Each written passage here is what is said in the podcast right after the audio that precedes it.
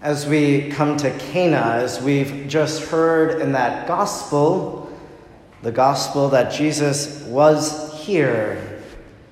You'll notice that in a lot of the prayers that we pray during our time here in the Holy Land together, this morning in Tabor, here in this place, there was a wedding here in Cana in Galilee. When we go to Nazareth and when we go to the basilica there, here the Word became flesh. And so it's here in this place that, at the bequest of his mother Mary, Jesus inaugurates and begins his public ministry. That she notices the needs of this wedding couple, attentive to their need and goes to Jesus and says, They have no wine. We gather here in Cana of Galilee so that those who are here on this pilgrimage with their spouses might be able to renew those promises that they made so many years ago, those vows in which they made as they stood before God and the church, to renew them here and to ask God's blessing to continue to ask Jesus to bestow his graces upon us in abundance, just as he did here in Cana for that nameless couple, for those friends of Jesus.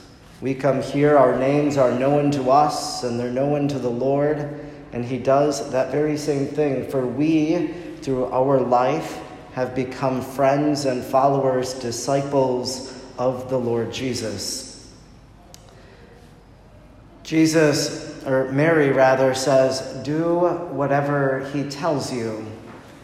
It's interesting that in Tabor this morning, listen to him. That was the advice or the request, the exhortation of God the Father.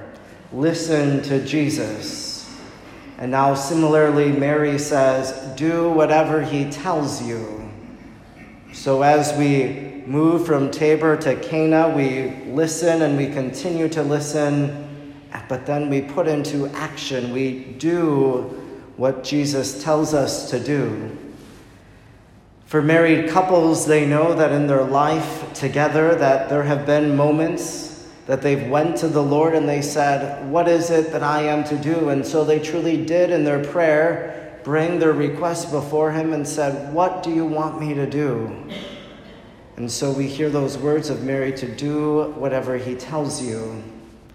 In married life, couples also know that there have been maybe struggles, and so Mary, the mother of Jesus, attentive to their needs, sees them and says to the Lord, They have no wine.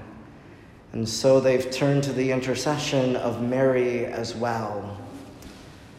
These are wonderful things for us to put into action to bring our concerns to the Lord, to allow Mary to be our advocate and our intercessor, and then to listen to the Lord and do whatever He tells us to do. It's advice that not only do we take here in Cana, but it's advice that we live, no matter our vocation, every day of our lives.